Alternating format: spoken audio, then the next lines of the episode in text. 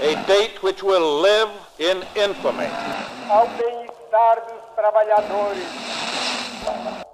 Você está ouvindo o História FM.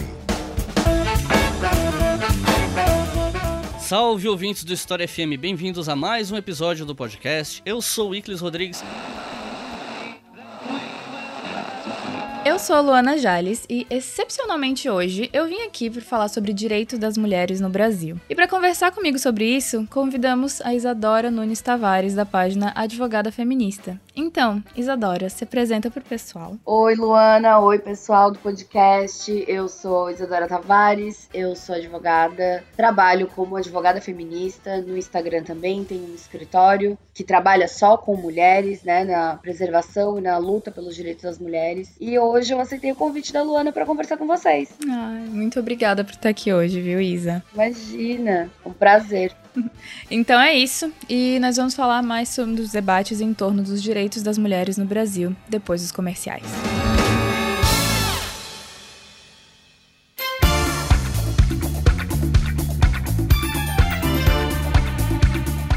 Pessoal, essa altura do campeonato, se vocês são ouvintes recorrentes do História FM, vocês sabem que a gente tem camisetas à venda na Doppel Store, que é a maior loja de camisetas com temáticas científicas do Brasil.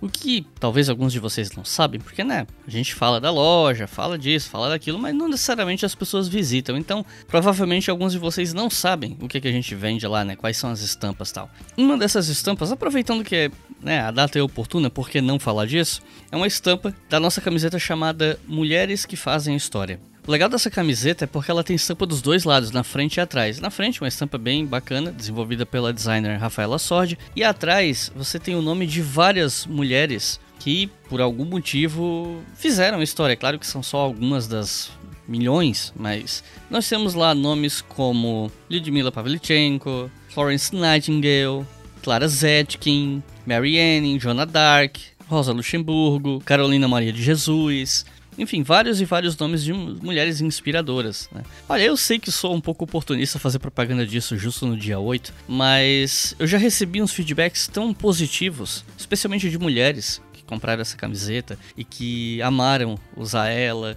gostaram da estampa, gostaram da ideia, que usam ela com orgulho. E esse feedback positivo que eu recebi sempre me deixou muito contente. Então nada mais justo que alertar, não sei se eu posso falar isso, para quem está ouvindo História FM, da existência dessa camiseta. Então, se você gosta da ideia, se você gostou do conceito, entra lá doppelstore.com.br e dá uma olhada nas nossas camisetas. Você vai lá no botão parceiros, depois Obriga Store e lá tem todas as nossas camisetas, incluindo essa.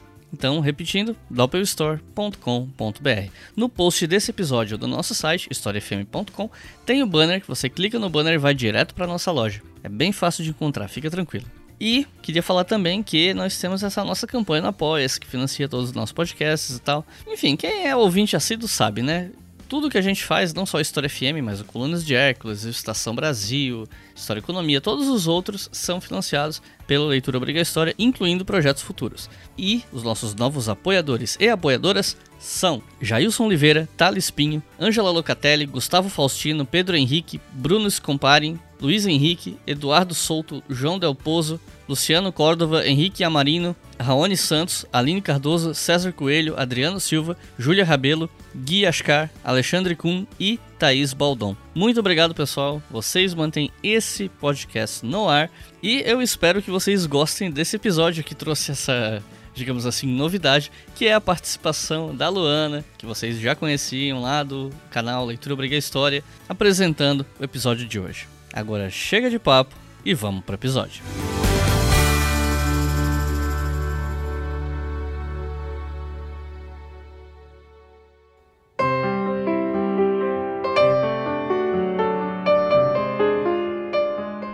Isa, pelo que eu li, por o Brasil ser uma possessão de Portugal durante os três séculos de colonização, o sistema jurídico que vigorava aqui ele era o mesmo utilizado em Portugal. E o direito nesse período estava a serviço da metrópole, legitimava a escravidão, concentrava o poder nas mãos dos europeus e reforçava os modelos europeus, ao inclusive mencionar a estrutura hierarquizada da família centrada na figura masculina.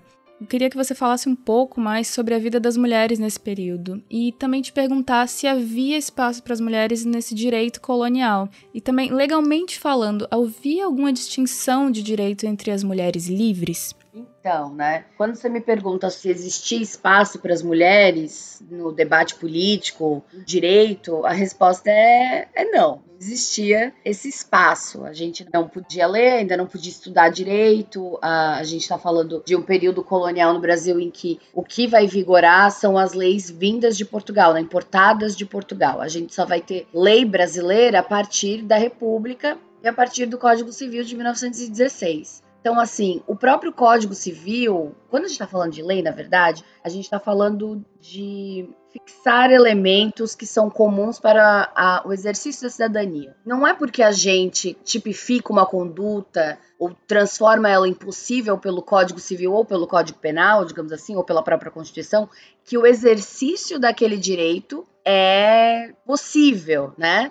A gente parte do princípio de que boa parte da população era analfabeta, as leis até hoje não são de fácil acesso. Então, como que a gente pode presumir que as mulheres aquele tempo tinham acesso ao que está escrito na lei, né? Então, a lei não, não era inclusiva nesse momento, claro, mas ainda assim que fosse, como é que a gente transforma isso em realidade, né? Não tinha exatamente isso. Que tá, o aspecto formal da lei não existia muito na praticidade da vida, né? Na, nas relações pessoais e dia a dia. Então as mulheres estavam completamente à margem disso. A gente vai viver alguns momentos de glória ali a partir é, do Código Civil, que já vem em 1916, então a gente já tem ali né, um grande espaço, um gap jurídico muito grande, porque em 16 as mulheres começam a se tornar um pouquinho mais independentes. Mas quando a gente está falando dessas mulheres, a gente está falando de mulheres brancas, da alta sociedade. A gente não está falando das mulheres que são, foram escravizadas, né? A escravidão acabou em 1870 e pouquinho.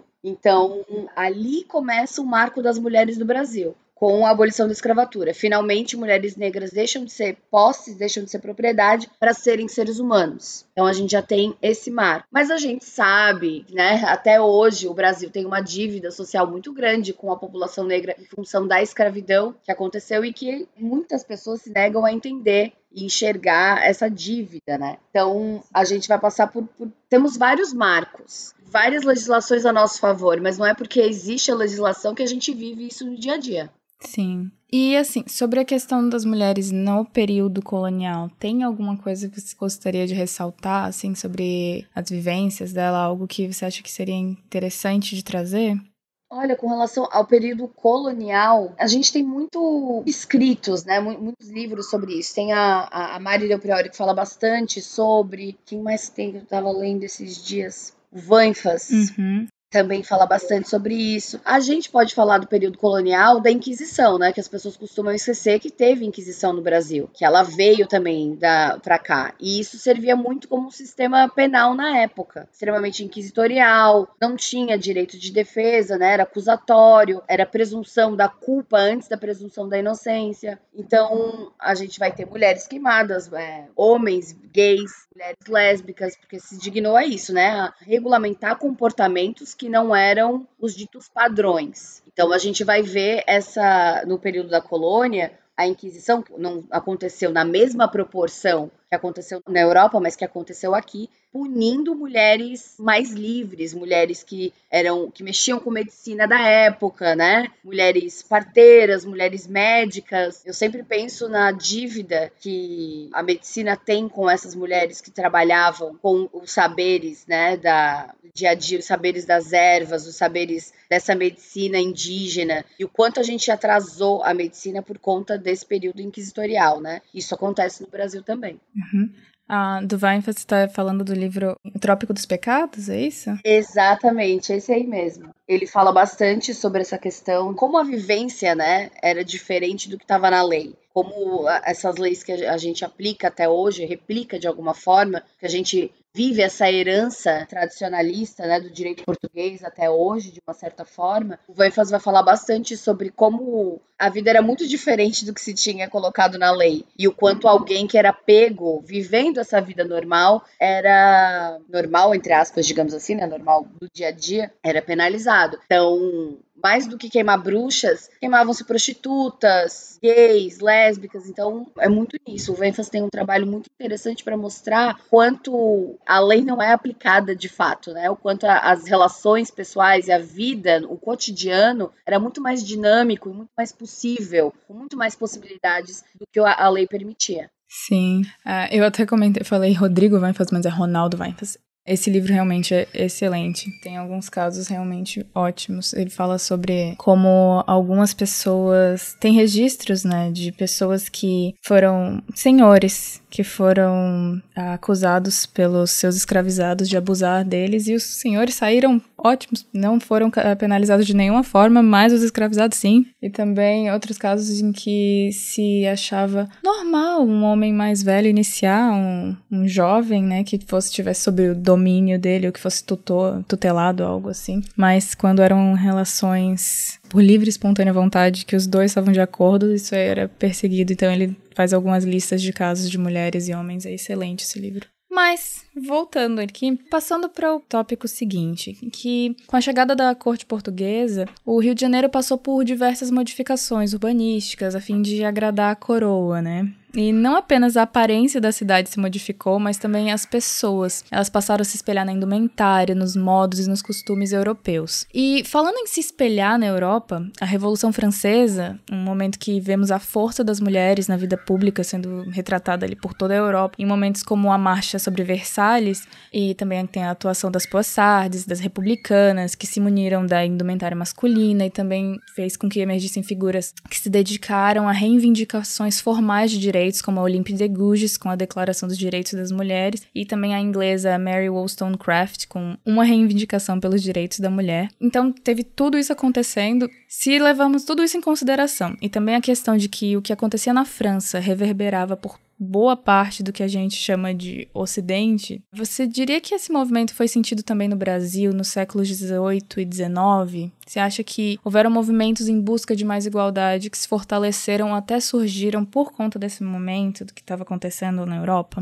É, assim, eu acho sempre muito perigoso quando a gente coloca é, essa inspiração pelos direitos vindo da Europa, né? Por mais que a gente saiba que tudo que a gente vive é de uma certa forma vem de lá, ainda se dita muito a cultura através da Europa e através dos Estados Unidos, né? imperialismo cultural muito grande, com certeza influenciou. Mas a gente não pode cair na tentação de justificar ou de tentar argumentar que nós mulheres brasileiras só temos os nossos direitos por causa da inspiração que essas mulheres europeias trouxeram para cá. Claro, tem bastante inspiração, mas a gente precisa salientar os grupos daqui, as mulheres daqui que olhando de longe, assim, olhando de longe para a Europa, fizeram muito aqui, né? Que tem o exemplo da Federação Brasileira pelo Progresso Feminino, que é de 1927, que aí conseguiu o alistamento eleitoral feminino. Começou para isso no Brasil. Eu acho que quando a gente está falando de conquistas de direitos, a gente pode conquistar muita coisa no dia a dia, mas essa é uma conquista fundamental, né? Porque elas partiam do pressuposto de que a injustiça contra a mulher nunca seria possível de remediar se elas não estivessem incluídas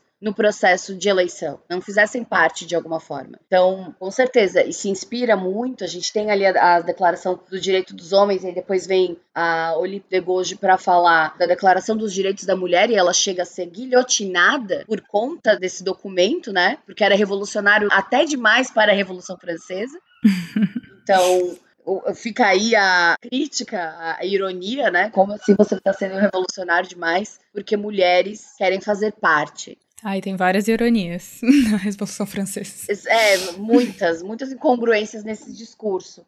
Então, com certeza a gente bebe muito da Europa, né? Até porque as universidades, os ensinos no Brasil, eles foram, aconteceram muito depois. As universidades de medicina e de direito surgiram depois. Ia-se para a Europa estudar e trazia-se esse conhecimento. Mas pouquíssimas mulheres também conseguiam ir para a Europa estudar. Né? Não era essa a função da mulher estudar. Função da mulher a gente sabia muito bem qual que era. Era ficar dentro de casa, cuidar da família, cuidar da, do lar, né? E olhe lá, assim, sem poder de decisão. É só uma trabalhadora do lar, praticamente, né? O que a mulher exercia. Não tinha muito poder de decisão. Então, com certeza, deve beber da Revolução Francesa e dos ideais de igualdade, solidariedade, fraternidade, mas as nossas mulheres aqui foram muito guerreiras para conseguir o direito ao voto, né? Já em 1917, 10 anos depois do Código Civil. E o Código Civil é, feito do Brasil, né, também era muito inspirado ainda nas ordenações filipinas. Então, tem muito retrocesso e tem bastante luta também aqui no Brasil para garantir que nós mulheres conseguíssemos, né, o mínimo, que começa pelo direito ao voto. Com isso, a gente consegue mais coisas, consegue fazer mais parte, né, do, do processo democrático. Uma decisão do ministro Dias Toffoli do Supremo Tribunal Federal acaba com a possibilidade de réus apelarem para legítima defesa da honra nos tribunais do júri. Bom, e indo um pouco mais para frente, embora a lei não fale expressamente na permissão de punir fisicamente a esposa, se acredita que por, até 1891 havia ainda a possibilidade legal do chefe da família castigar moderadamente, segundo o texto, os filhos, os escravizados e aprendizes. Isso dava aos maridos a ideia de que eles tinham permissão também para fazer o mesmo com as esposas e tornava mais socialmente aceito esse tipo de violência. E eu sei que isso já era uma coisa que já se via, não era exatamente tido com maus olhos um homem a punir a sua esposa, mas se acredita que por ter essa abertura na lei para que fosse feito com com outras pessoas tornava mais aceitável que um homem fizesse isso. Com certeza, né? Com certeza. Isso já vem das ordenações filipinas e que você podia açoitar mulheres que fossem pegas traindo, né? Então, a lei elaborada do jeito que ela foi, no Brasil, inspirada nessas ordenações manuelinas, né? E depois também olhando ali para os ideais da Revolução Francesa que só atendiam aos homens, dá-se os direitos para o homem manter o lar do jeito que ele bem entender. Isso vai reverberar em violência. A violência ela estava muito bem permitida dentro da lei, então sim, ele ia ter o direito de espancar a mulher. Inclusive era esperado que ele fizesse isso, né? Em caso de pegar a mulher traindo, ele podia matar a mulher. Então, se a gente olhar para nossa literatura, até recentemente era muito comum. Tem o livro da da Gabriela, Gabriela Cravo Canela, que começa com um assassinato, do feminicídio de uma esposa dos personagens do livro. O livro começa relatando essa situação, que ele matou a esposa porque pegou a esposa com alguém na cama. E era uma obrigação moral que o homem fizesse algo sobre isso, né? Então a violência, ela vai estar tá muito permissiva dentro da lei. De uma certa forma, ela é até hoje, mesmo com a Lei Maria da Penha, que foi é, promulgada em 2006, para nos proteger. Até hoje isso é comum. Inclusive, saiu ontem uma decisão do STF pelo ministro Toffoli falando finalmente, agora em 2021, que vira inaceitável, é inconstitucional o uso da tese de lavar a honra, né, de feminicídio. Legítima defesa da honra. Exatamente, de legítima defesa da honra. Finalmente a gente tem isso declarado inconstitucional em 2021. Isso vem de 1603. Faz as contas. Isso era já relativamente possível em 1603, continuou, mesmo com a lei dizendo que não poderia. E a gente só em 2021 tem o Supremo Tribunal Federal, que é o, a maior corte do país, dizendo que agora é inaceitável, é inconstitucional você usar essa tese para se defender de um feminicídio. Então, por mais, de novo, né, a gente entra naquela discussão. A lei ela pode estar a nosso favor, ela pode estar posta. Não significa que é o que se tem na prática, que de fato não é, né? A gente vive uma série de circunstâncias. A lei da Maria da Penha tá lá para nos proteger. Eu bem sei que não é fácil você chegar numa delegacia e pedir uma medida protetiva, como diz a lei, né? Pela lei é muito tranquilo, você tem esse direito. Mas o que fazer para conseguir esse direito? A gente trabalha com uma barreira cultural muito grande porque as pessoas ainda estão acostumadas com a permissão da violência, com a justificação da violência contra a mulher. Então, fica aí mais uma incongruência. A gente tem a lei, tem os mecanismos, mas se a nossa cultura não muda acerca da visão da violência e da do quão maléfico é a violência contra a mulher, a gente pode ter a lei que for que ela não vai ser aplicada. E, se eu não me engano, existe como um atenuante também a questão de quando alguém sofre injusta como é que é, Elisa? Me ajuda aí, que você que é do direito. Um dos atenuantes é injusta provocação. É isso? Sim, aham, uh aham. E isso pode ser aplicado num caso de feminicídio ou caso de violência contra a mulher?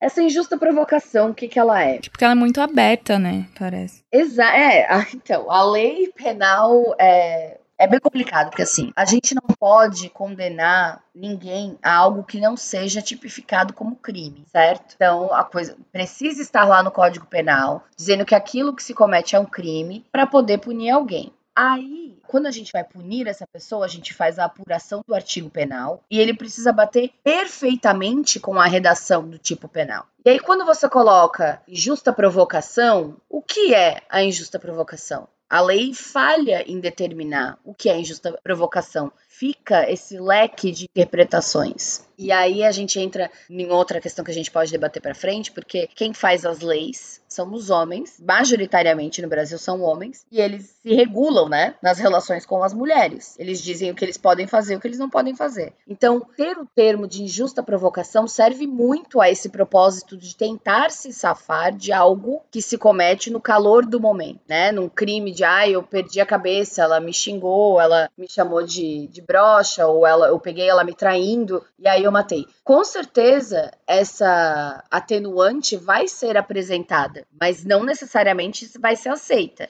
Tem juiz que aceita, né? Porque quando a gente está falando de crimes que envolvem perda de vida, são os crimes hediondos, né? Quando se mata alguém, isso como é que ocorre no Brasil? É eleito um, um júri dentre os iguais, ou seja, não necessariamente advogados, juristas, historiadores, conhecedores de sociologia da lei, digamos assim, são pessoas normais, para julgarem se aquilo que aquela pessoa fez ofende de fato a sociedade. Compete só ao juiz determinar a pena. Então, essas técnicas de defesa elas vão trabalhar sempre com essa cultura social de justificação da violência. E aí, quando você usa essa atenuante, né, a injusta provocação, você consegue apelar para a empatia, digamos assim, de algumas pessoas que acreditam que a violência ainda é um meio legítimo de se defender. Então, com certeza, isso pode ser apresentado? Pode. Vai ser apresentado? Com certeza vai ser apresentado pelos advogados de defesa de alguém que cometeu um feminicídio. Os advogados vão tentar de tudo. Eu espero que a partir dessa decisão decisão do Toffoli, isso fique mais difícil, né? Porque essa decisão vai tornar mais difícil, vai tornar impossível, na verdade, essa tese da defesa da honra. E um, uma das, dessas atenuantes, que é essa que tu citou, entraria nesse quesito, né? Atenuar porque foi uma injusta provocação. Eu espero que essa decisão do STF consiga barrar esse tipo de aplicação de atenuante. É, o que a gente espera, né? Porque chegou a um nível que. Exatamente. Inclusive, essa decisão só existe, tá? Essa do Toffoli, porque teve, acho que se eu não me engano, em dois, acho não, tenho certeza. Em 2019, teve um, um caso em que um homem esperou a esposa na porta da igreja, aqui no Brasil, e matou ela na porta da igreja. E ele foi a julgamento e ele foi isento de culpa, ele foi decretado como né? Ele não foi condenado justamente porque o advogado dele defendeu essa tese da legítima defesa da honra. E como foi para um júri popular, o júri, né, olhou assim: ah, não, ele foi se foi defender a própria honra. Então, ok. E aí passou, de novo passou essa tese. Já essa tese já estava em desuso há muito tempo, apesar das pessoas tentarem, né, continuar com esse pensamento e perpetuar isso no judiciário de alguma forma o advogado conseguiu apresentar de novo essa tese, e aí o júri absolveu o, o acusado, e por isso que surgiu essa demanda, que foi uma ação proposta pelo PDT, para o Supremo Tribunal Federal, para julgar como inconstitucional a defesa dessa tese, né? É só por causa desse caso de 2019 que a gente tem essa decisão agora em 2021 do Supremo Tribunal Federal dizendo que não pode mais. Então, a gente vê as aplicações, esse resquício do direito de 1603 de Portugal até hoje, né? Acontece ainda. Por mais que a lei proíba, o cotidiano e a vida é muito maior, felizmente, do que a lei prevê. Então, a gente tem de novo mais esse problema para resolver. É aquela questão, né? Se a gente não trabalha cultura, se a gente não trabalha educação, se a gente não traz esses temas para as escolas, Como é que a gente vai combater o machismo, porque o patriarcado? É só assim, é só através da educação. Ou a gente queima tudo logo de uma vez. Mas aí, bom, tem a, a gente pode entrar na lei da segurança nacional e ser preso também falando esse tipo de coisa. Espero que não. Melhor não. Eu passo essa. Vou colocar. Pedir pro editor censurar essa sua fala, Isadora. É.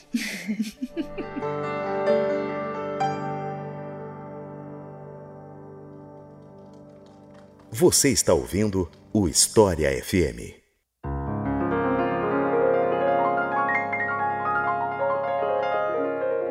Isa, eu ia até te pedir, na verdade, para falar um pouco mais sobre a luta das mulheres pelo voto no início do século XX. Eu sei que você já começou a comentar um pouco sobre isso, e eu sei que, como a gente falou, no final do século XIX houveram muitas modificações no mundo, mas eu queria que você me falasse um pouco dos grupos e movimentos que você destacaria nesse período, no início do século XX, nesse começo da luta que toma mais forma aqui no Brasil. É, eu nesse momento a gente precisa destacar mesmo é a Federação Brasileira pelo Progresso Feminino, né, de 1922, criado pela Berta Maria Júlia Lutz, que começou no Rio de Janeiro. E aí a partir desse grupo a gente começa a entender as reivindicações e as lutas, né? A gente entende que tem mulheres que já estavam muito antenadas, muito ansiosas, muito desejosas dessa mudança e dessa defesa do direito da mulher, porque a sociedade ainda é muito masculina, né? Se a gente não se coloca nesse momento, a gente vai perdendo. A gente consegue o voto lá na década de 30, a gente, a gente consegue a possibilidade de se colocar no eleitorado, né? e o voto vem lá em 1930, garantido na Constituição de 34. Em 1934, 1930, o governo é Vargas. E aí eu lembro das minhas aulas de história que a história que me foi contada é que as mulheres conseguiram o voto por causa do brigadeiro. Tinha um brigadeiro. Como é que era o nome desse brigadeiro? Um brigadeiro que estava concorrendo também à presidência. E aí tinha um lema: vote no brigadeiro, é bonito, é solteiro. Inclusive é por causa desse brigadeiro que surgiu o docinho brigadeiro. Porque as mulheres, em tese, teriam feito campanha para ajudar a eleger o brigadeiro bonito, solteiro. Criaram esse doce para vender e angariar fundos para a campanha do Brigadeiro. Essa é história que eu escutei no colégio. Tem isso, tem, tem isso, mas é apagar muito a história da Federação Brasileira pelo Progresso Feminino. Contar só essa historinha, que é uma anedota curiosa da história. A gente apaga o conjunto de mulheres de diversas classes, de diversas raças que se juntaram para esse desejo comum que entenderam que a opressão comum era aquela ali. Se você não se coloca na sociedade, se você não tem direitos, você não é cidadã. Você serve alguém. Então a gente tem ali em 1920 essa junção de mulheres de diversas classes lutando contra essa opressão masculina e pedindo pelo direito ao voto, né? A partir do direito ao voto, a gente vai conseguir uma série de outras coisas. Voltando ali para 1917, o nosso Código Civil estipulava direitos e deveres diferentes para homem e para mulher. Isso só vai se alterar lá em 1960 e Ai, 68. Estatuto da Mulher Casada? 68. Exatamente, é o Estatuto da Mulher Casada. Que aí vai conceder liberdades para as mulheres que são casadas, não para solteiras. As solteiras eram anomalias jurídicas, porque não tinha uma disposição jurídica para falar sobre elas. Então, era como se elas não existissem na lei, né? A gente pega aí um gap de 50 anos para ter outra mudança favorável para as mulheres. E isso com certeza vem esse progresso só é possível por causa dessa federação que colocou o direito, né, conquistou o voto feminino lá em 34 e ficou nessa persistência da defesa dos direitos das mulheres. A Taylor, professora de estudos afro-americanos na Universidade de Berkeley, ela aponta que antes de cada onda feminista e de mudança significativa nos direitos das mulheres nos Estados Unidos, houve primeiro algo importante acontecendo dentro do movimento negro e algo que movia a sociedade. Por exemplo, a busca pelo sufrágio ocorre pouco depois do movimento abolicionista tomar maiores proporções e a segunda onda ocorre próximos protestos pelos direitos civis. No Brasil é possível notar algo acontecendo de forma semelhante ou até ondas que se complementam como uma onda de lutas e outras de conservadorismo que vem para apagar todas essas conquistas? O que você falaria sobre isso? Quando a gente fala sobre movimentos de direito civil, seja direito das mulheres, seja direito das mulheres negras, né, população negra contra mulheres e opressões, aqui no Brasil o que eu noto é que a gente vem de uma onda conservadorista, né? Temos leis extremamente conservadoras que vêm lá do direito romano, aí passa pelo direito francês e pela Revolução Francesa, e chega em Portugal, e aí de Portugal vem para cá, e aí vem essa tradição toda conservadora na lei toda vez que a gente tem um movimento mais de vanguarda, né, tem um avanço das pautas de direitos civis, direitos das mulheres, direitos da população negra, direitos LGBTs, direitos indígenas, vem uma onda conservadora depois. E o maior exemplo que a gente pode citar aqui é a questão do governo Lula, a era do Lula e a Dilma, que foi uma expansão muito grande e nem era um governo de esquerda, era bem centro, na verdade. Ele deu ali o mínimo, né, para as minorias políticas e que já foi bastante considerando que a gente viveu agora. E aí causou uma revolta tão grande na sociedade, de novo, aquele medo do comunismo, né? Lá de 64. Ele volta muito forte e a gente encara aí a era do Bolsonaro, esse bolsonarismo. Extremamente conservador, conservador nos costumes, liberal na economia. Mas nem ele mesmo sabe o que é economia. Ele falou diversas vezes durante a campanha que ele ia colocar alguém, o Guedes, para lidar com a parte econômica do país. Boa parte do gabinete do Guedes debandou nos últimos tempos, né? Porque ele não conseguia implementar as ideias liberais que ele tinha. Então, o que eu noto é que a gente vive esse conservadorismo, luta, conquista alguma coisa e vem novamente uma onda conservadora e assim apaga, joga no chão tudo que a gente tentou conquistar. No Brasil, esse ataque agora na era do Bolsonaro começou logo depois que ele assumiu com a alteração do Ministério da Mulher, né, da família, mulher e outras minorias políticas que cortou do ministério as demandas LGBTs. O primeiro ataque começou ali. Tá vindo mais ataques. Outro ataque que a gente pode associar é o fim das leis trabalhistas, né? Ele pegou a consolidação das leis do, traba do trabalho e morreu, assim. O direito do trabalho agora é muito mais pró-empregador do que pró-trabalhador. E agora as relações de trabalho são regidas por acordos individuais entre trabalhador e empregador. E aí eu te pergunto que tipo de acordo a gente pode elaborar com alguém que nos emprega, que tipo de força e de voz a gente tem, não tem, porque se a gente não aceitar do jeito que tá, outras pessoas vão aceitar. A gente vive numa situação de miséria. O Brasil vive uma miséria muito grande, né? Era o salário mínimo tinha que ser apurado aí em torno de 4 mil reais e o salário mínimo é 1.100. A gente vive com 25% a menos. A gente só sobrevive. Então, esse ataque das leis do trabalho vai reverberar muito para as camadas mais vulneráveis, especialmente para a população negra, porque ainda está à margem da sociedade. Não basta você acabar com um sistema de escravidão e não criar políticas públicas para a inclusão dessas pessoas. Essa inclusão nunca aconteceu. Então, essas pessoas vão ser empregados informais, vão trabalhar sem vínculo formal de trabalho. E quando você destrói todo todo um, um arcabouço jurídico trabalhista,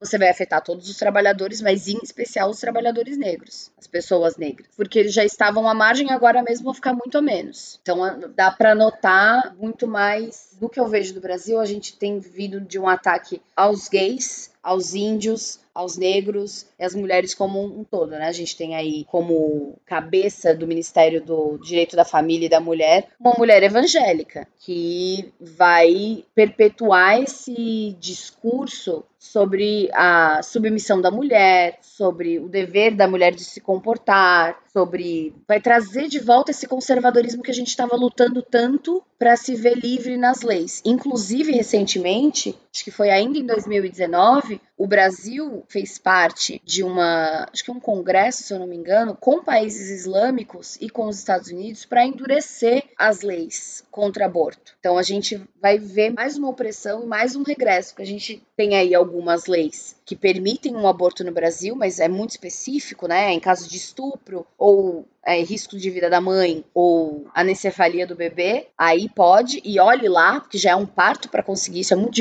é literalmente um parto conseguir um aborto no Brasil, muito difícil. E a gente tem vários projetos de lei que ainda correm para tirar todas essas hipóteses do Código Penal e não permitir nenhuma, nem por estupro. Então, eu não sei se eu consigo medir se tem uma classe sendo atacada mais do que a outra. Eu vejo que atacam as minorias políticas no Brasil como um todo e um pouco a mais, um pouco a menos. Aí dali a pouco aparece mais uma lei que prejudica ainda mais a gente. Então, eu não sei se obedece uma ordem, mas com certeza, depois das nossas conquistas ali a partir do governo Lula, veio uma onda conservadora que derrubou tudo que a gente tinha conseguido construir. A gente verificou vários comportamentos mostravam nitidamente que valorizam mais a família do que o direito individual das partes em questão. Primeiro lugar a família, depois as mulheres. Após a segunda onda feminista, na década de 1960, se aprofundou a luta pela equidade social, onde não apenas de acordo com a lei, mas da sociedade, homens e mulheres podem praticar os mesmos atos sem sofrer julgamentos apenas por conta do seu gênero. Quer dizer, teoricamente, né? E desde então, a gente passou pela revolução sexual, os movimentos de contracultura, a Constituição de 1988, que assegurou essa igualdade formal. Tivemos também mudanças consideráveis no discurso da mídia de massa sobre o papel da mulher e chegamos à marca de 43% das mulheres como chefes de família aqui no Brasil. Então, como é possível que após tudo isso, as mulheres ainda não tenham o mesmo direito à liberdade que um homem, socialmente falando, no caso? Por exemplo, por que, que se julga uma mulher casada que sai sozinha com as amigas, tem toda essa pressão em cima dela sobre como elas devem se comportar? Porque ela tem o direito. Já faz mais de 50 anos que qualquer tipo de legislação que dava tutela das mulheres aos seus pais, esposos ou irmãos foi extinta. Mas por que, que esse comportamento de contingência do que as mulheres fazem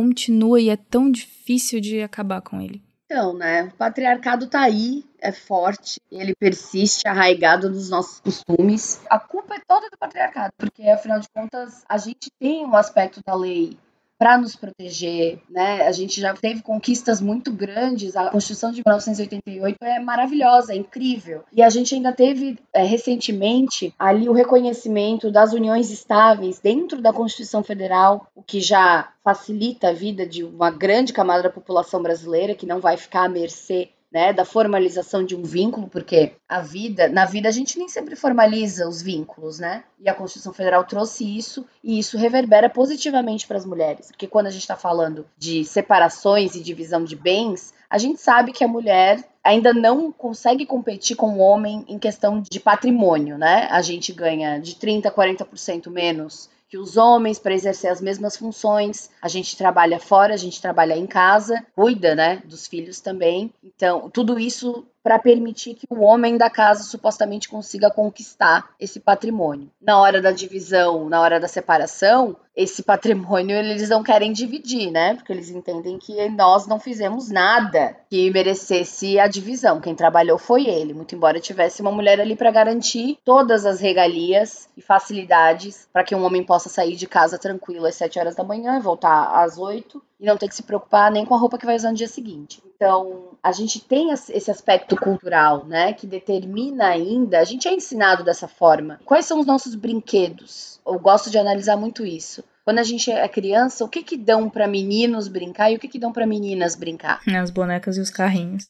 Exato, a gente ainda tenta dar tarefas para as crianças brincarem, né? Para as meninas brincarem. É uma vassourinha, é uma cozinha, é uma casinha, é um bebê. Esses são os brinquedos das meninas. A gente aprende desde criança a cuidar. Homens, meninos não aprendem necessariamente a cuidar, né? Eu já trabalhei em escolas, eu já dei aula para crianças pequenas e todas as vezes que eu vi um pai horrorizado com o seu filho pegando numa boneca, eu ficava meio, tá, você tá com medo do quê? De que ele saiba trocar uma fralda quando ele tiver filho? Porque é isso o que uma boneca vai te ensinar a fazer, né? Cuidar de um bebê. Então a gente ainda vê e a gente reproduz essas tarefas que estavam inclusive descritas no Código de 1917 e que vigoraram até 2002, quando o código mudou, o Código Civil, né? E aí sim colocou lá como os direitos e os deveres iguais do homem e da mulher em relação à sociedade conjugal. E aí a gente vai analisar nesse aspecto formal que a lei só mudou em 2002. De 1917 a 2002 ela foi a mesma. A gente está em 2021. Então, se a lei não conseguiu acompanhar isso a tempo, a gente ainda vai viver na sociedade esses paradigmas, né, sociais, essa, esse papel social pré-determinado do homem e da mulher.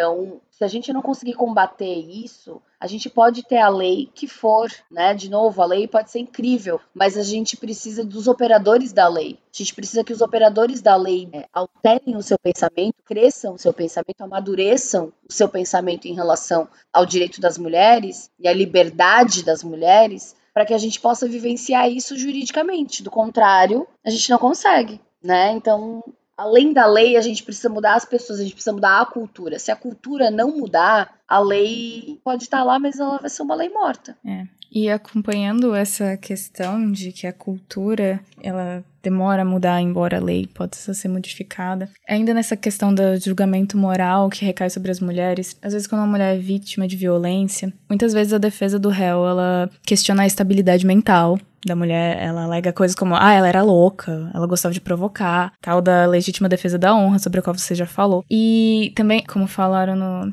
em alguns julgamentos, como, ah, a vítima era uma mulher lasciva. Mas esse tipo de frase ele é bastante usado para comprometer a imagem da vítima e fazer com que o júri vire a favor do réu, como você também comentou. O caso da Angela Diniz, da Mariana Ferres, são alguns exemplos que esse tipo de, argumento é utilizado. Mas é aí que eu te pergunto também é válida essa linha de argumentação? Não necessariamente falar sobre a legítima defesa da honra, mas tentar fazer essa inversão, tentar manchar a moral da vítima. Isso é algo que é eticamente correto? É algo que se pode fazer numa defesa? Então, é, eticamente, com certeza não é, né? Não dá. Mas ainda é muito usado esse tipo de tática processual, né?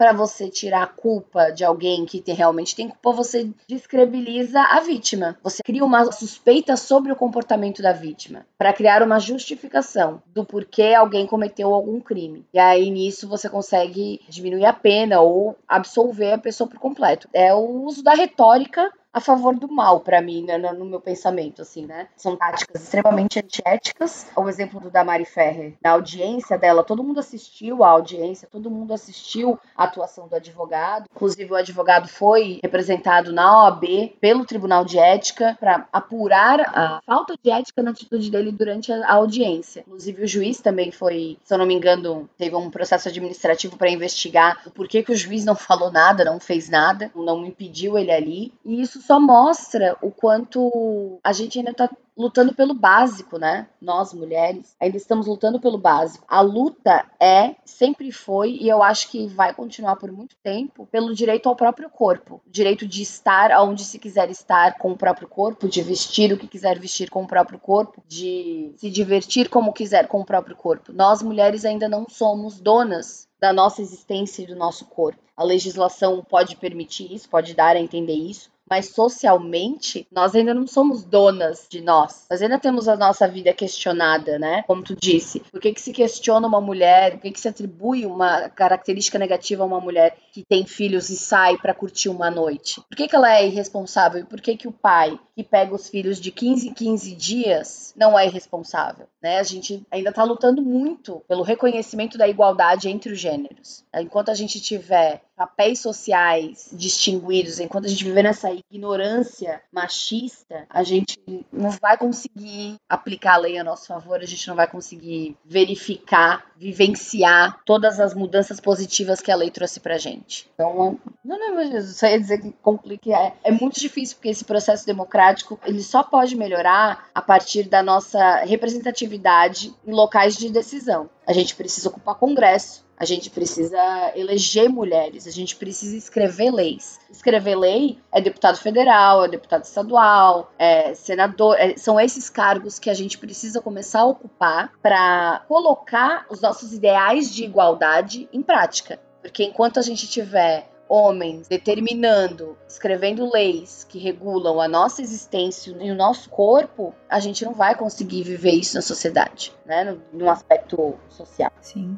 Eu ia até te perguntar se agora que saiu essa decisão do Toffoli, que ele falou que não é mais viável usar a tese de legítima defesa da honra, se você acredita que pode cair em desuso essa linha de argumentação. Não. Ai, a gente ainda tinha, tenta ter esperança, né? A gente tenta ter esperança. Não, assim, ó, a tese não vai colar, mas isso não significa que os advogados não vão tentar readequar ou criar outras formas de falar exatamente a mesma coisa. Eu não acho que esse é o fim, infelizmente.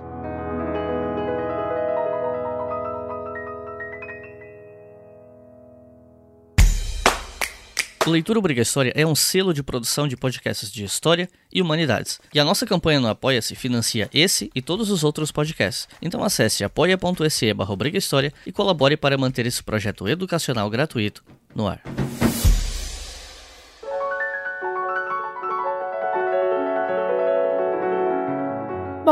Isa, você já falou um pouco também sobre a Maria da Penha, a Lei 11.340 de 2006. E, assim, eu acho que, na verdade, embora a gente tenha falado um pouco, não sei se todo mundo tem noção da importância que essa lei teve na vida das mulheres, das vítimas de violência doméstica. Tem como você explicar um pouco como que ela funciona, quem ela protege e por que que ela pode ser considerada um marco? Ah, nessa questão de quem ela protege, às vezes as pessoas têm dúvida se ela também abrange homens vítimas de violência violência doméstica. Então você pode falar um pouco sobre isso também? Claro, posso. Posso sim. É, com relação à Lei 11.340, mais conhecida como Lei Maria da Penha, ela o processo de formalização disso já diz muito sobre como o Brasil trata essas questões. A Maria da Penha era uma farmacêutica cearense, casada com um professor universitário, e ela sofreu diversas tentativas de homicídio, até que ele finalmente conseguiu deixar ela paraplégica. E ela fez as denúncias, procurou a polícia, né? E não existia nenhum tipo de lei para isso, nenhuma lei específica. Então, o processo levou 20 anos para ser finalizado. Ele foi condenado a quatro anos de cadeia e cumpriu dois. É uma piada, né? É,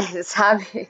Os advogados da Maria da Penha é, recorreram então à Corte Interamericana de Direitos Humanos. E aí saiu, através da Corte Interamericana de Direitos Humanos, uma ordem para o Brasil, uma sentença para o Brasil, condenando o Brasil à criação de uma lei que protegesse as mulheres da violência doméstica. E essa lei foi elaborada e promulgada em 2006 pelo Lula. Ai, que saudade do meu ex. Tá lá, 2006, Lula. Maravilhoso. Inclusive, o estado do Ceará foi condenado ao pagamento de uma indenização também para Maria da Penha pela negligência em tratar o caso dela, mas acho que a, a, multa foi tipo algo em torno de 20 ou 30 mil reais. 20 e 30 mil reais para quem não consegue nem mais andar, né? Para uma pessoa que foi atacada a esse ponto, eu acho muito pouco. Mas já é alguma coisa. A gente nota então esse, esse descaso né, do Brasil e da legislação e de quem cria a legislação com a situação das mulheres. É permitido, era, não, tudo bem, né? Tem o um ditado, em briga de marido e mulher não se mete a colher, não se envolve. Então. Sim, tem até as campanhas agora do Mete a Colher sim, né?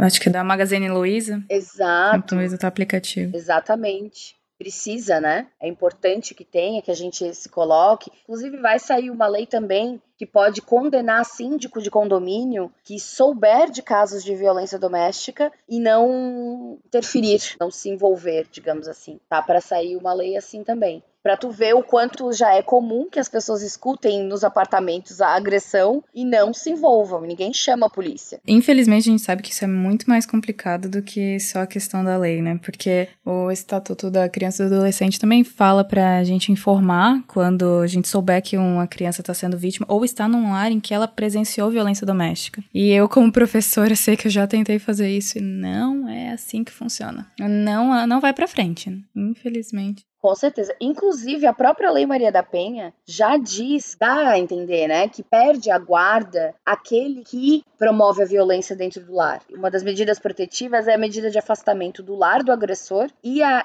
impossibilidade de chegar perto dos familiares da vítima e também de perder a guarda. E nos processos que eu protocolo na vara da violência doméstica e peço por essa medida protetiva de interromper a visitação dos agressores, dos genitores agressores, a própria vara diz que não é competência dela, e sim competência da vara da família regulamentar essas proibições de visita. E aí o que, que acontece? O que para mim é um absurdo. O agressor consegue ter a convivência garantida com os filhos, porque para o judiciário brasileiro, uma coisa é a relação entre casais e outra coisa é a relação dos pais com os filhos. Então não é, é, Eles não vão proibir um homem que bateu ou a esposa de ver os filhos. Não, ele tem direito de ver os filhos, porque ele pode ser um bom pai. Que pessoa pode ser um bom pai quando ele espanca a esposa, quando espanca a mãe dos filhos? Que tipo de pensamento, de ensinamento a gente está passando para uma sociedade que acha que é ok um homem que agrediu a mãe dos seus filhos ter convívio com a família? Que tipo de ensinamento esse homem vai passar para os próprios filhos? Que tipo de educação? Tá vendo a reprodução escancarada da violência? Existem sequelas muito grandes para uma criança que cresce num lar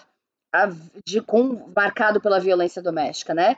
Tem aí estresse pós-traumático, é um deles, o mais comum, inclusive, síndrome do pânico. É, a própria criança pode aprender que aquilo é uma forma válida de relacionamento, porque ela cresceu assistindo aquilo. Para ela é comum, ela não, não sabe distinguir o que não, não poderia acontecer. Porque aquilo já aconteceu e ninguém protegeu ela. Ela não vai conseguir se proteger disso no futuro, né? Seja ela agressora ou seja ela vítima, porque acontece muito. Quem se vive um relacionamento abusivo geralmente o vive porque aprendeu que aquilo era um relacionamento normal, no normal, né, o que é normal também, mas enfim, aprendeu que aquilo era aceitável durante a infância. E essas relações da infância, na, na primeira infância, elas são essenciais para marcar como serão as nossas relações na vida adulta. A gente aprende tudo isso na infância. Se livrar desse arcabouço cultural de permissividade da violência e vencer isso na vida adulta é um processo de desconstrução muito grande, muito difícil e nem sempre todo mundo sai vitorioso disso. 54% das pessoas conhece uma vítima da violência doméstica. Olhem ao redor. A gente está falando que metade dessa sala conhece uma mulher vítima de violência. No que você estava falando, eu fiquei em dúvida com uma coisa, na verdade. E um caso como o do, do goleiro Bruno, que a gente, todo mundo ouviu falar, em que, no caso, ele foi responsável pelo feminicídio. Ele foi responsável pelo assassinato da mãe do filho dele. Esses homens que se envolvem em crimes dessa magnitude, eles têm direito a ter convivência com os filhos, mesmo com o assassinato da mãe. Ou, ou, eu vou rir ou eu vou chorar. Eu já chorar, eu já chorei bastante. Entende o grau? O cara conseguiu mandar matar a esposa, escortejou, deu para os cachorros comerem, cimentou a ossada dela, porque não queria pagar pensão alimentícia. E ele pode ter direito a ver os filhos. E recuperar a carreira também. Exatamente, porque o direito. Aí, cara, a gente vem aquela herança do direito romano, né? Filhos eram propriedade dos pais, do pai, né? Não da mãe, do pai. E isso ficou com a gente até hoje. Porque as leis reforçaram isso de uma forma ou de outra, né? A mãe, até o Estatuto da Mulher Casada sair, na década de 60, ela não tinha poder sobre os filhos. Não tinha o que era chamado, inclusive, de pátrio poder. Pátrio vem de pai, poder do pai. Tanto que após 60, após 60 não, após 2002, com o novo Código Civil, virou poder familiar, que já não era mais o poder do pai, era o poder da família. Ou seja, a mãe também poderia ter poder sobre os filhos. Então a gente fica vivendo dentro desses conceitos, acha que é pouca coisa, ah, mas é só um nome. Não, não é um nome, ele é um conceito que existe. Então a gente vive no judiciário essa ideia ainda de que os filhos, claro, eles ficam na guarda da mãe, mas eles pertencem ao pai. Que o pai não quer cuidar, o pai quer poder sobre. É diferente, né? E nem a Lei Maria da Penha, apesar de ter uma disposição, uma medida, uma das medidas protetivas ser essa, a gente ainda não consegue a aplicação disso, porque a gente não pode é, ofender o direito do pai de ter convivência com os filhos e mais, a gente não pode ofender o direito dos filhos em ter convivência familiar com o pai, com mãe, com avós, com tios, com tudo. Mas curiosamente estou trabalhando num caso agora em que o pai tolheu o direito da mãe de ver os filhos, ela não vê os filhos há oito meses. E a gente passou uma noite inteirinha em frente à casa do pai para buscar os filhos, para exercer o direito de convivência estabelecido em sentença. Em sentença, tem uma sentença dizendo que a mãe tem direito de visitar no dia tal e no dia tal. A gente teve que chamar a polícia e nem o policial conseguiu convencer o pai a entregar as crianças para visitação, mesmo com uma sentença na mão. O policial não quis, ah, mas porque daí é uma desobediência à sentença, né? Pode responder por crime no futuro. E nenhum policial conseguiu ajudar a gente.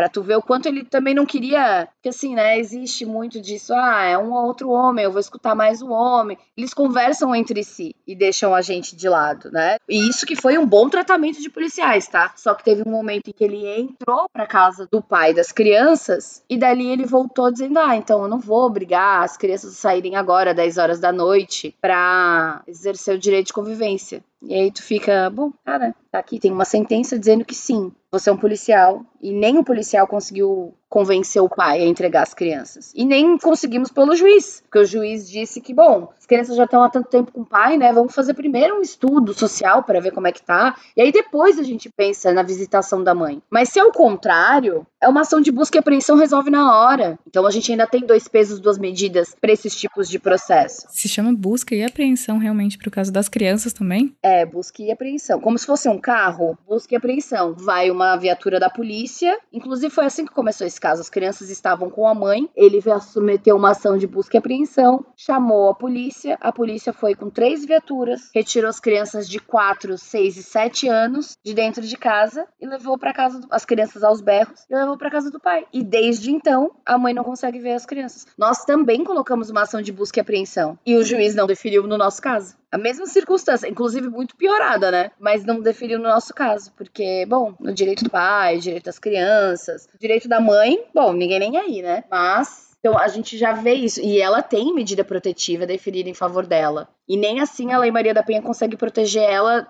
na vivência, né? No dia a dia. A gente tem a lei, mas ela não consegue aplicar a favor dela. Então, enfim, é um marco, é um marco. Muito que bom que nós temos a Lei Maria da Penha. Incrível. Tem casos que ela resolve? Tem. Tem casos que resolve. Infelizmente não resolve todos. Ainda bem que nós temos, mas é, infelizmente ela não resolve tudo, né? A gente teve juiz agora sendo afastado de vara da, da família porque diz que ah, a mãe que, que não deixa os, os pais verem os filhos, eu tiro a guarda mesmo na hora. Como assim você tira a guarda na hora? Isso não é, existe um procedimento para isso. Cadê o estudo social? Primeiro você tem que fazer um estudo social. Então, tem a lei, mas ela é aplicada de formas diferentes para homem e para as mulheres. A Lei Maria da Penha é incrível, a criação de delegacias especializadas também é incrível, isso ajuda muito pelo menos a gente consegue criar estatística, né? A estatística perigosíssima do grau da violência doméstica. 66% das mulheres já viveram relacionamentos abusivos ou já apanharam dos companheiros. O feminicídio tá aí. A gente teve a lei do feminicídio em 2015 que passou, mas passou com muita ressalva de muitos juristas falando que não precisa para que criar uma lei específica para feminicídio? E a lei do feminicídio é só uma agravante que coloca lá no crime de homicídio, que é matar alguém. E aí os juízes, os juízes, os juristas, os pensadores do direito falavam: "Ué, mas é só classificar como motivo torpe ou motivo fútil. Só que se você não determina, não cria um tipo específico, você vai criar várias sentenças diferentes, com penas diferentes, por causa de entendimentos de aplicações de atenuantes ou agravantes diferentes. Tem ali motivo torpe, é motivo inútil, ou emprego de violência, como sufocação. Se você não tipifica isso exatamente, você vai criar brechas. E as pessoas naquela época, em 2015, não faz nem muito tempo, fazem seis anos, não achavam que era necessário criar uma lei específica para feminicídio. Então a gente vive um retrocesso cultural que influencia muito nas leis. E aí, mesmo que a gente tenha as leis a nosso favor, a gente não consegue aplicá-las no dia a dia, na vida normal, né? Uhum. É, eu ia te perguntar sobre a questão do feminicídio e também da, dos crimes de importunação sexual. Você acha que eles estarem estabelecidos, eles ajudam já de alguma forma também? Ajudam, com certeza, ajudam. Ajudam porque, bom, agora a gente tem uma jurisprudência unificada para feminicídio, né? A gente não corre mais o risco de alguém cumprir pena mais, pena menos ou sair absolvido de um crime que outra pessoa saiu condenado. Então a gente cria uma, a gente unifica o entendimento chama, né? A gente identifica o problema, identificando o problema, a gente consegue pensar soluções. A lei do feminicídio é incrível por isso. A lei da Maria da Penha também. Em 2018 veio a lei da importunação sexual por conta de um caso em 2017 de um homem, acho que foi em Minas Gerais, se não me engano, que foi preso em flagrante por ter ejaculado numa mulher no ônibus. Aí ele foi para a delegacia, é, respondeu ali, assinou o boletim de ocorrência, e no dia seguinte ele foi preso pelo mesmo crime, de novo. E aí, quando se verificou, ele já tinha mais de 30 ocorrências, se eu não me engano, parecidas. A partir desse caso, já existia, na verdade, né? A necessidade da lei. Mas, pelo absurdo que foram as circunstâncias, criou-se a lei da importunação sexual, muito voltada para essa questão né, de importunar alguém, de ejacular em alguém, de roubar um beijo de alguém, para que a gente pudesse conseguir algum tipo de proteção. E isso surgiu também, além de 2017, né? A gente teve uma reforma no Código Penal, já tem mais tempo, que, que deu uma ampliada no conceito do que era estupro. O estupro antes, tem, tem várias problemáticas com o crime de estupro, né? E antes ele era estuprar mulher honesta. E aí, o que é mulher honesta? Né? Ou, e estuprar prostituta tinha uma, um outro tipo de pena, porque afinal de contas ela era uma prostituta, então, né, não se estupra prostituta pela lei, na verdade, naquele momento não se entendia isso. Aí a lei passa a ser conjunção carnal com mulher, ou seja, homens não eram vítimas, não poderiam ser vítimas de estupro, eles poderiam ser vítimas de atentado violento ao pudor. E aí tu me pergunta, né? Ah, mas homem, vítima de estupro. A gente tá falando, na verdade, de crianças, de meninos porque o estupro é muito mais comum em crianças do que em adolescentes e adultos. Então a gente vai falar da qualificação. Quando se estuprava uma menina, era estupro, e quando se estuprava um menino, era violência, atentado violento ao pudor, por causa da questão do sexo entre pênis, vagina e pênis e ânus. Até isso tinha uma distinção, sabe? Ah, se você coloca na portinha da frente é uma pena, se você coloca na portinha de trás é outra pena. E também homens que eram adultos, abusados sexualmente também tinham um outro tratamento completamente diferente, que também em relação entre homossexuais a ser vista completamente diferente. A questão de um homem gay que fosse abusado, por exemplo,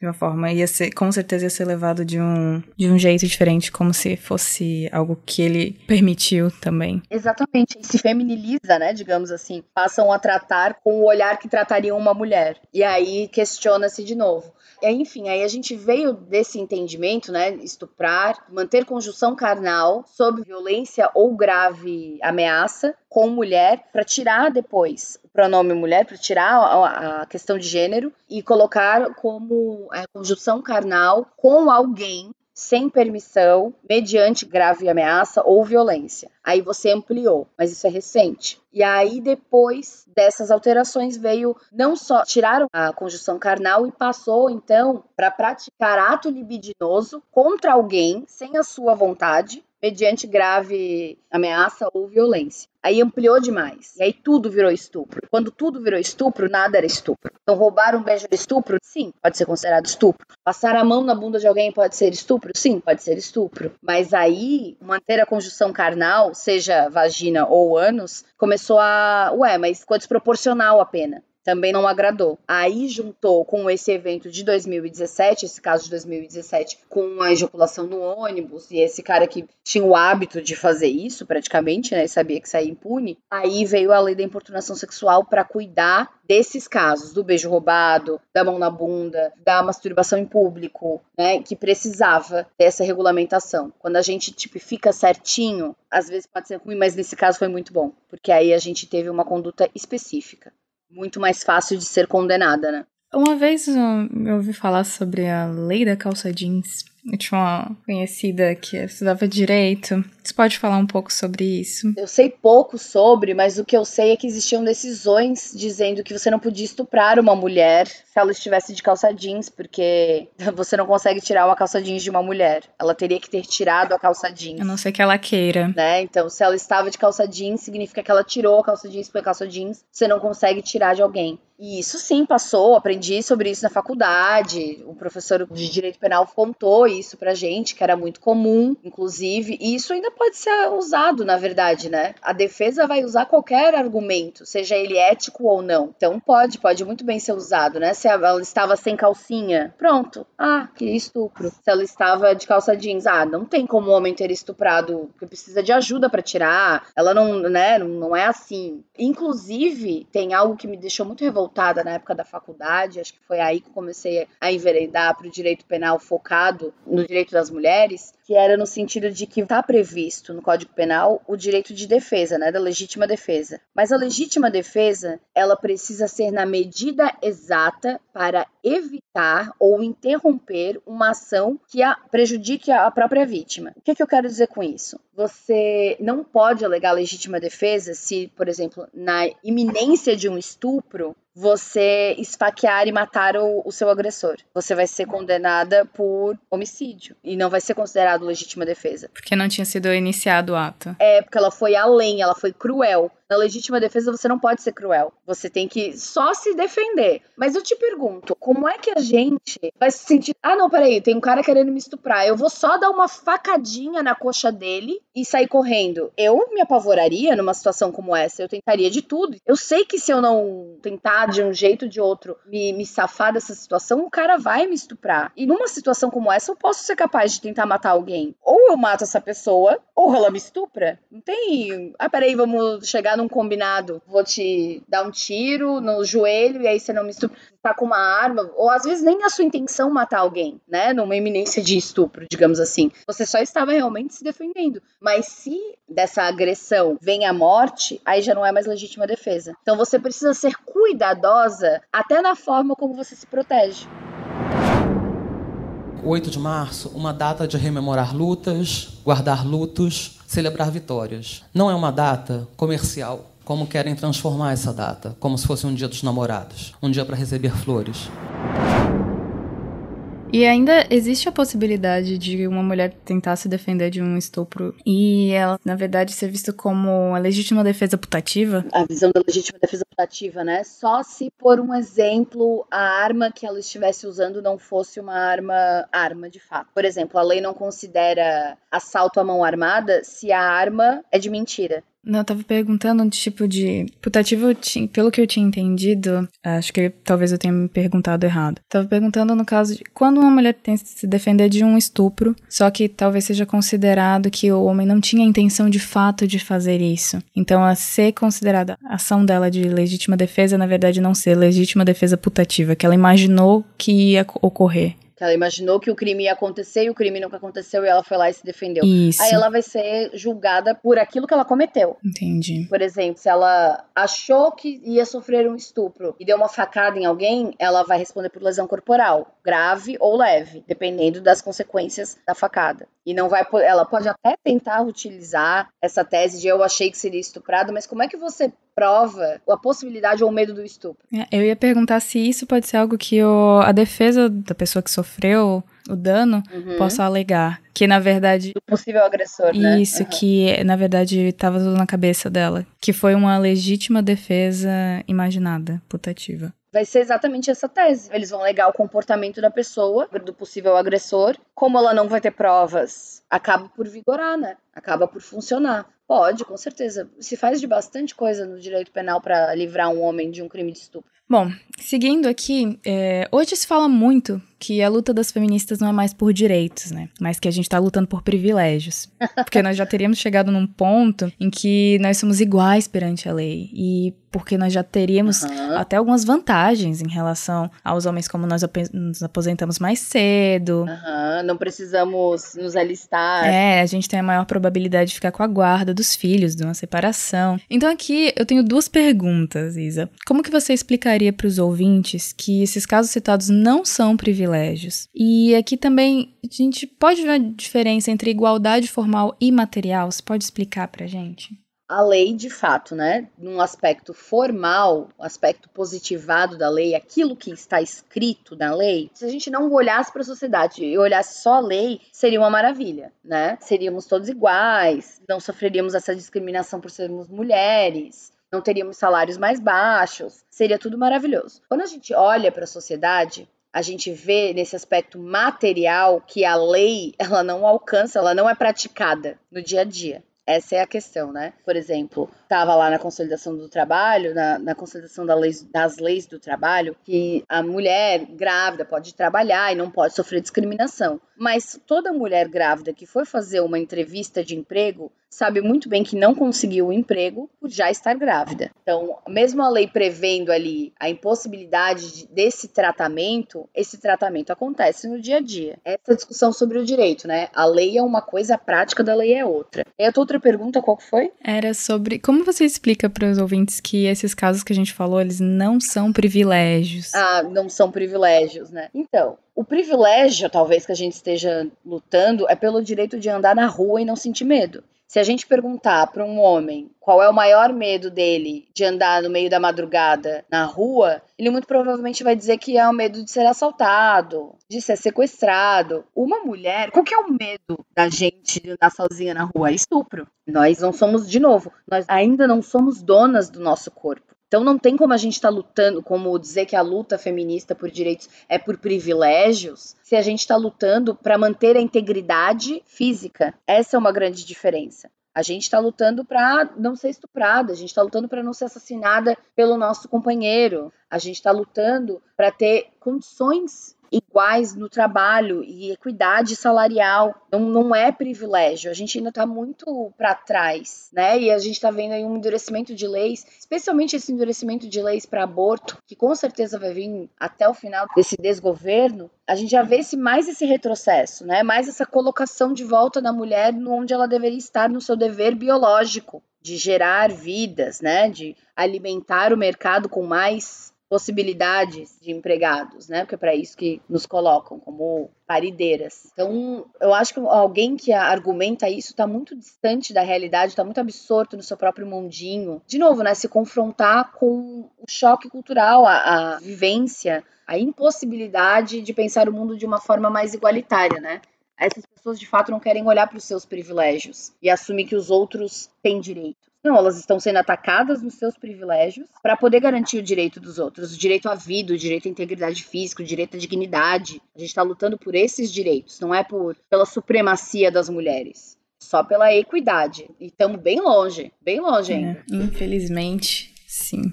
E, bom, para terminar, a última pergunta que eu tenho é falando desse período que a gente está agora, né? Que durante esse governo nós vemos que tem uma onda conservadora muito forte que ainda prega a ideia das mulheres que devem ser belas, recatadas e do lar.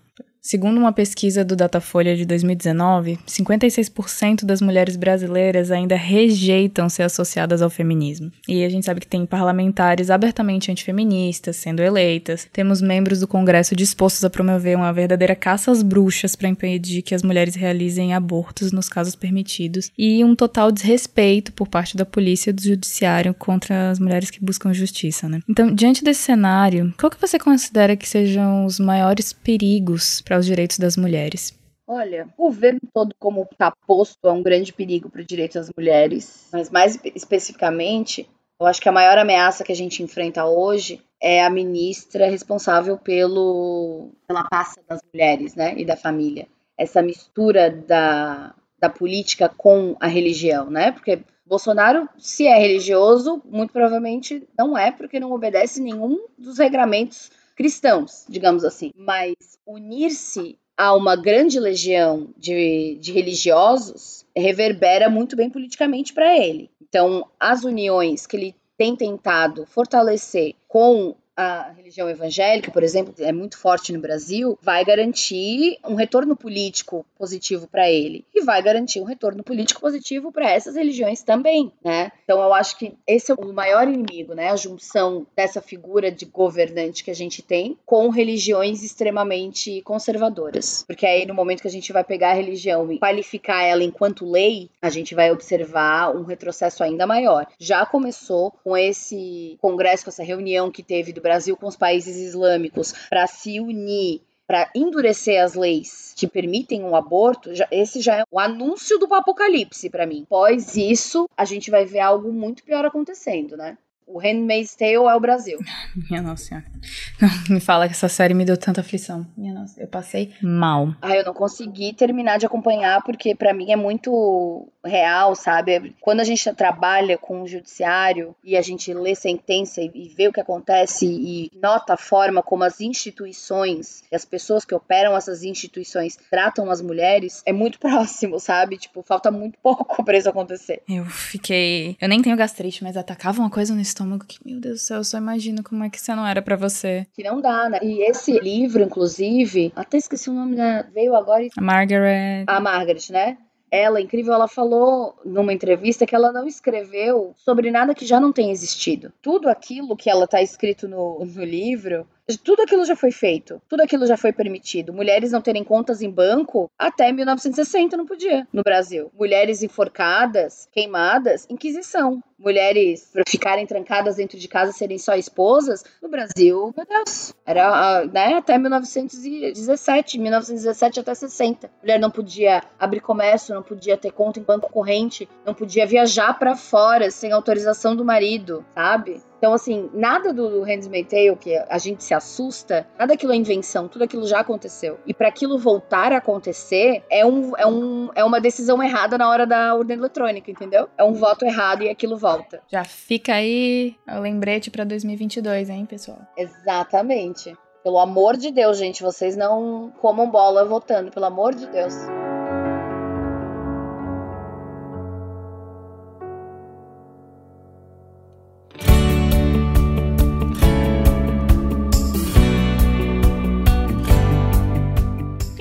Por último, eu queria te pedir para você recomendar de um a três livros sobre o assunto, sobre direito feminino, sobre o direito das mulheres, história do direito das mulheres. O que, que você gostaria de recomendar pra gente? Vem três livros na mente, né? Já veio. Um que é o A Paixão do Banco dos Réus, que é da Luísa Najib, se eu não me engano, tá aqui da, na minha biblioteca, que é um livro que vai falar sobre casos famosos de feminicídio no judiciário brasileiro, num aspecto de literatura. Então é um livro muito fácil, muito gostoso de ler. Ele não é só para quem é do direito. Qualquer pessoa de qualquer área consegue ler, consegue entender. Ele não tem um vocabulário é, cheio de juridiquês. É um livro incrível que vai tratar sobre crimes de feminicídio famosos que tiveram no Brasil e a diferença de tratamento quando o agressor é homem e quando a agressora é mulher. Então eu recomendo muito esse livro, Paixão no Banco dos Réus. Também recomendo A Criminologia Feminista, da Soraya Mendes, que é uma professora universitária, que ela escreve esse livro para falar sobre como o pensamento penal e a criminologia é focada no comportamento e no papel social do homem e não é pensado para as mulheres, o quanto a gente está à margem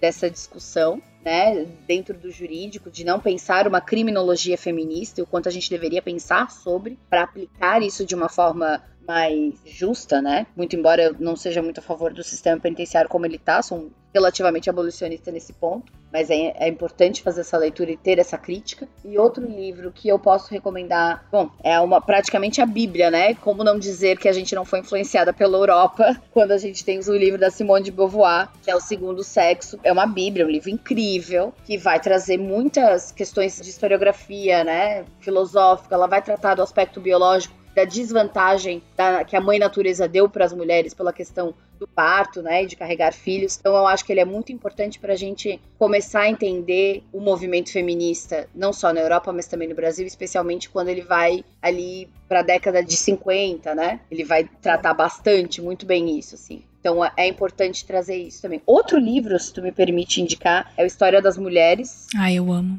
Qual deles? É, eu, é, eu acho que assim, a gente tem que ler Simone de Beauvoir, mas tem que ler primeiro História das Mulheres. Porque são vários artigos, né, como tu sabe, e aí ele vai tratar de especificidades que a gente, por estar numa vida dita moderna, numa metrópole, né, numa capital, a gente esquece de olhar às vezes para as minorias e como isso muda, como o exercício da cidadania muda, né? A gente tende a, generalizar o discurso. Eu acho que esse livro, A História das Mulheres Brasil, é incrível por isso, assim, ele vai trazer vários aspectos que às vezes a gente, presa no, na nossa própria bolha, esquece de olhar. Ah, Isa, muito obrigada. Eu amei a nossa conversa, foi incrível. Eu agradeço muito você ter aceitado o convite, estar tá aqui com a gente. Eu espero poder te entrevistar novamente em um próximo episódio, quem sabe. Claro, tô às ordens. Quando precisar, é a gente. É nóis. Obrigada. Então é isso, pessoal. Muito obrigado por terem ouvido até o final. Queria lembrar vocês que tudo que a gente faz aqui é sustentado pela nossa campanha no Apoia-se, então para apoiar esse projeto, você pode acessar apoia.se barra História. A partir de dois reais por mês você já mantém todos os nossos podcasts no ar e com cinco reais por mês você pode ouvir a maioria deles com antecedência. E sigam a gente nas redes sociais também, no Instagram é arroba História, no Twitter tem duas opções, tem o arroba História que é mais um perfil pessoal meu, e o arroba História FM com FM maiúsculo, que é o perfil do podcast, para você ficar por dentro de todas as novidades. Então é isso, muito obrigado e até a próxima.